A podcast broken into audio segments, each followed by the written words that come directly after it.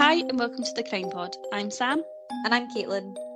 This episode, I thought I'd do something a wee bit different and stick with the theme of Halloween since it is October.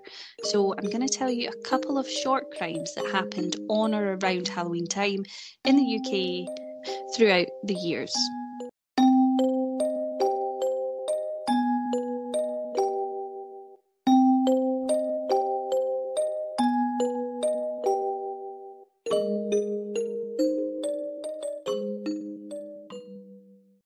Okay, Caitlin, you may have heard of these. However, I'll say probably not, but you never know because you do know more of them than me. Um, but I'll just begin because you don't actually know what I'm going to talk about. um, so, the first one I would like to tell you about is the disappearance of 20 year old Sean Ritchie. Does that name ring a bell at all? Yes. I Oh, want to say I know that name, but I could be totally wrong. You might start talking about it, and I'm like, oh no, no. Mhm. So on Friday, the 31st of October into Saturday, the 1st of November 2014, Sean Ritchie travelled in a white van with a small group of friends on the A981 to a remote farmhouse in the Greenburn area near Strichen, which is in Scotland. He vanished without a trace from the woodland near the. Now, pronounce this wrong, but it's Kersey Hill Farm. So Sean had been at home that day in Fraserburgh with his family, and then he visited. Uh, it's a convenience store, corner shop. You know, just one of those small stores that are in your area that you can get like bread and milk and things. But he was just picking up things probably for a Halloween party that he was away to that night. So once he went to the shop, he then left with his friends, and that was in the van. Later, though, on the November 1st, two emergency calls were made to the police from the Greenburn area. One requesting help and the second cancelling the request for help. Now, who exactly these calls came from is unclear. It was one of the largest coordinated missing persons investigations in Scottish history. So, after there was a huge search, only his shoes, hooded top, and belt were found, but Sean has not been seen since, even to this day. Now, medical experts believe he may have become disorientated in freezing conditions and stumbled into a bog, but no remains had been recovered after years of searching. So, what really happened to Sean?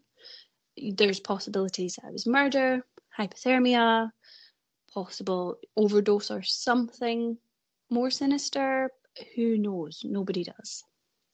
Now, extensive and detailed searches were conducted with the assistance from every specialist, air, land, and water resource, with more than 200 officers covering more, covering more than 15 miles of ditches, rough terrain, and large water areas. Police also used forensic soil scientists and geoscientists. The searches were conducted with the help of the Grampian Mountain Rescue Team, the Aberdeen, Tayside, and RAF Kinloss Mountain Rescue Teams, a dive and marine unit, a dog unit, and Police Scotland air support. Yet there was still nothing. Now, a patch of neighbouring woodland to Kersey Hill farmhouse compri- comprised of rowan, ash, and spruce trees was heavily searched during the initial investigation. But again, no sign of Sean. Now, at the time of his disappearance, he was wearing grey jeans, a white t shirt, and a grey hooded top. So, what happened was the family enlisted the help of the Glasgow group K9, K9 Search and Recovery and its human remains detection dog, but this was in 2015. However, the Span- Spaniels failed to pick up any sense of Sean. But we'll go back to 2014. Five days after Sean was last seen, so on the 6th of November 2014, that's when the specialist search teams recovered the items of clothing. So it was his shoes, hooded top, and belt. So I've just said all of that, you know, mountain rescue, dogs, everything. Only things they found were those three items. Now, in 2016, I read that Sean's mother was actually charged with wasting police time. So she believes that her son was harmed. Um, she even called in a psychic to visit the site, you know, just to search and see if they could sense anything, you know, that sort of thing. But the police were just like, you're wasting our time. So she was apparently charged. Now, there was nothing else on that, so I couldn't get any more information. Now, Sean's dad, Charlie, was at the time of his disappearance, he was working in Saudi Arabia. Now, he thinks that his son was possibly killed over a debt. He said that to Police Scotland, but again, there's no other information on that.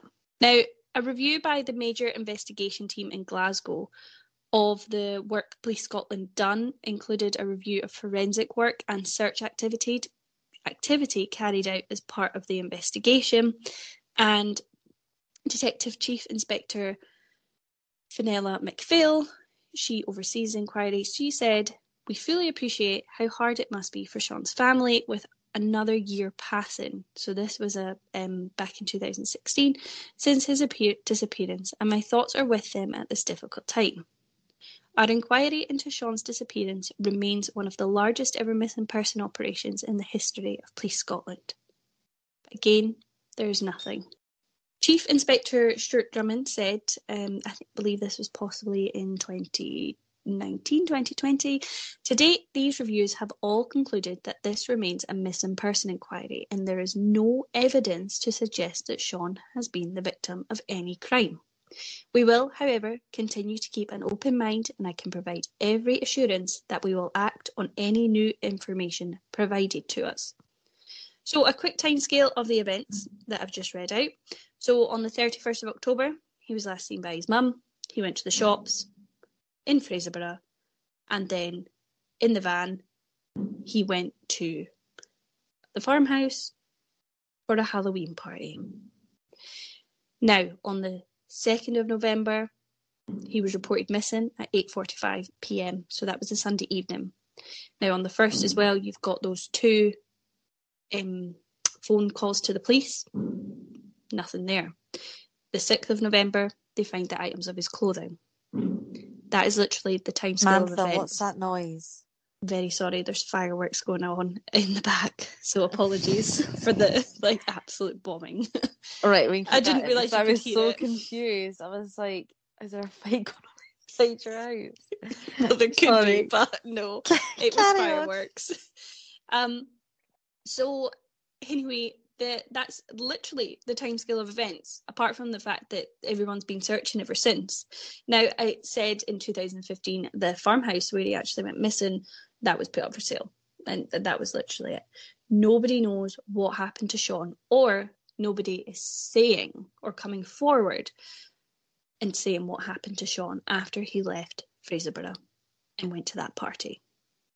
So, why was only his shoes his belt and top found? Where else? Like, where's his remains or where has he gone? And also, this was 2014. So, it wasn't, you know, back in the day where you could just kind of like disappear. That, that that can't happen nowadays, or at least I don't think it can. Who knows? Um, there's just no further information on where Sean could be. There's not even been a body found. There's no further evidence. There's literally nothing. But his family to this day continue their search. And that was all I have on the disappearance of Sean Ritchie. Mm. That one. So it's a it's a short one, but it's crazy. Like c- completely. people just like, completely go missing, and yeah, and there's nothing heard from that. Freaks me out. hmm I just don't know how it happens. Um, but I'll move on and I'm going to take us back a few years into the 1960s. So I'll tell you about the murder of 70 year old Catherine Lillian Armstrong. So another one, it's a brutal crime um, and it sparked the biggest murder probe 1960s Tyneside had seen. So I am down south, kind of just cross border really in Newcastle. Now, detectives were brought in for this crime from London. But the person who killed retired schoolteacher Catherine Armstrong in, well, on the 31st of October, in her home, still to this day remains a mystery. The killer has not been found. So, um, sorry, Catherine Armstrong was 70 years old. She was a devout Methodist. She was found battered to death at her home, um, Goldspink Lane in Sandyford at 10:50 a.m. on the 1st of November 1963. So police were alerted after her cousin Ada Ridley called at the property and saw the curtains had remained drawn. There was no answer and, and she kept knocking and knocking at the door. So a police sergeant came, you know, to do a welfare check, entered the house and found Miss Armstrong's lifeless body dressed in her dress and slippers.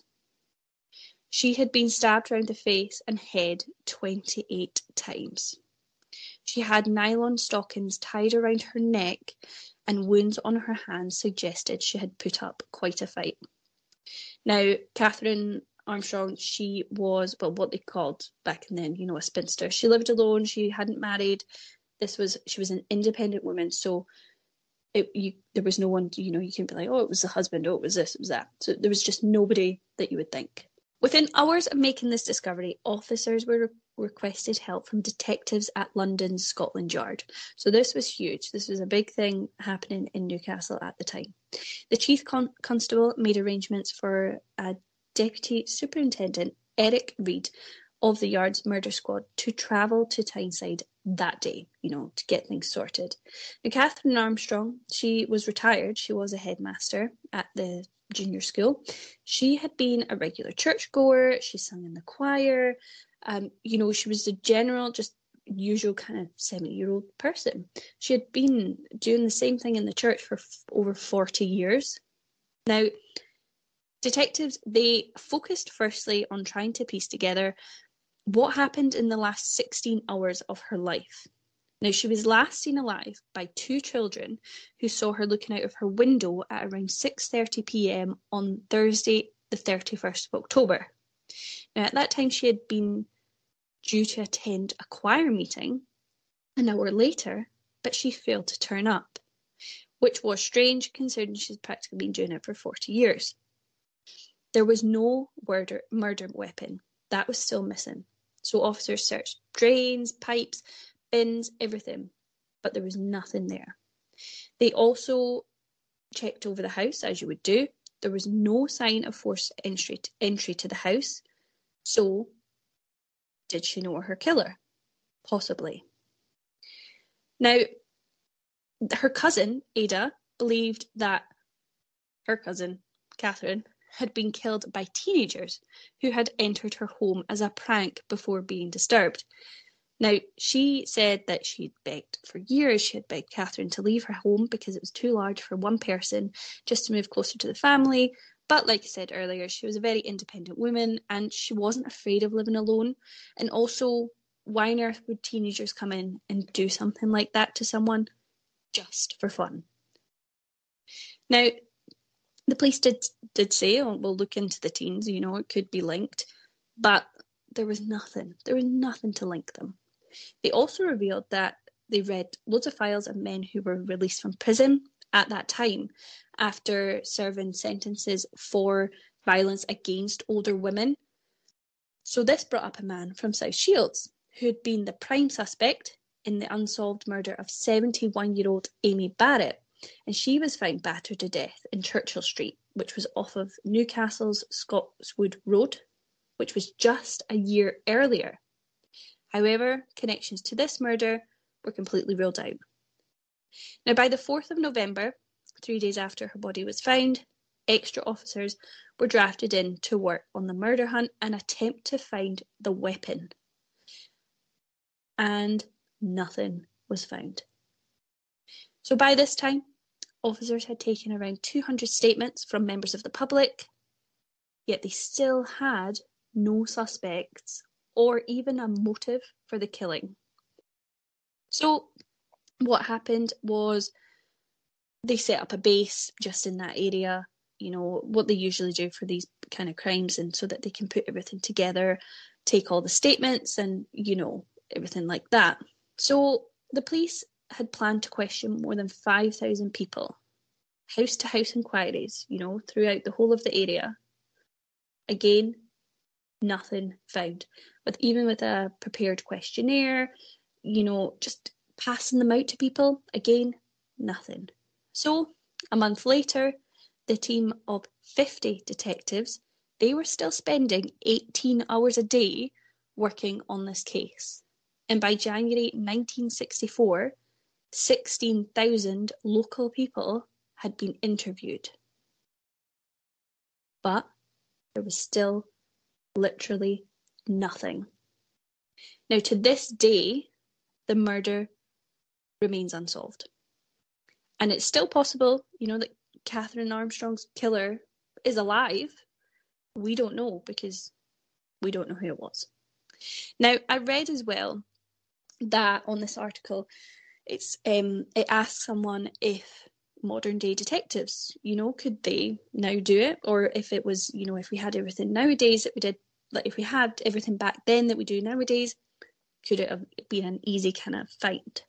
So, um, police detective in Northumbria, um, they took a look at the case and it was a former DCI Nigel Wilkinson. So he was had 30 years experience as a police officer and he said that if this had happened now, we would have had a lot of new and different lines of inquiry than they had back then.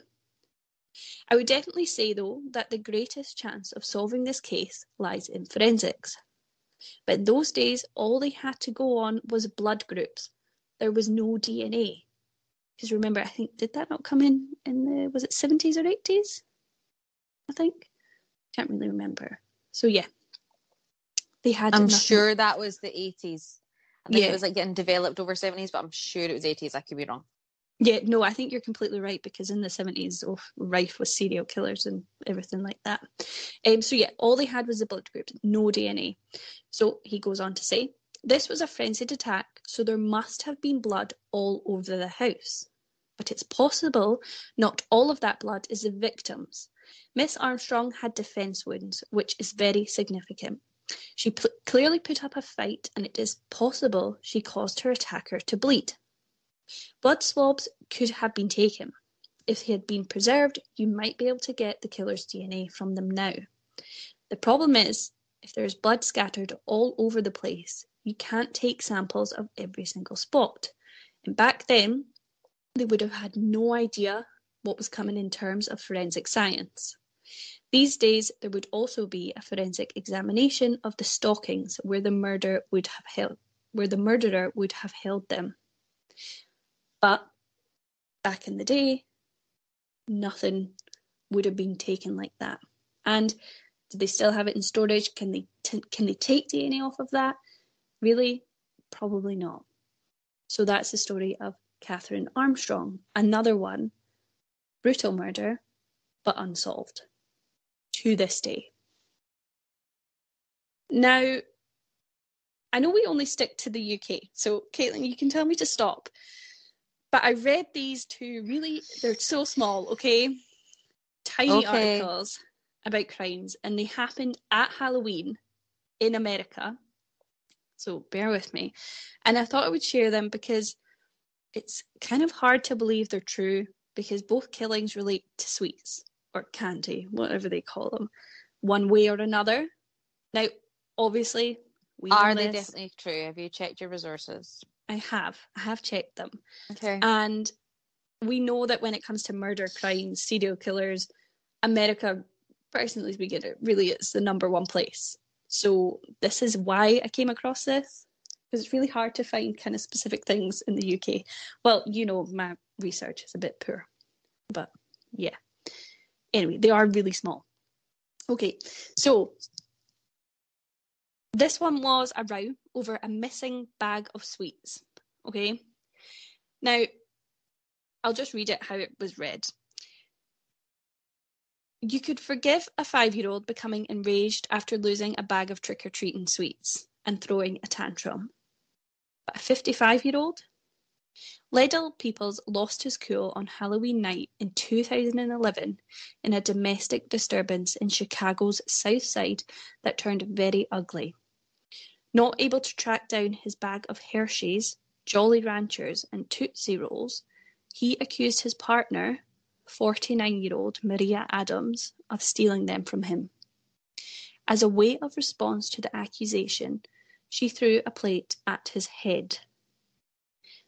He then picked up a knife and repeatedly stabbed her. She died in hospital, and her killer got 30 years. And that was all over some sweets on Halloween night in 2011.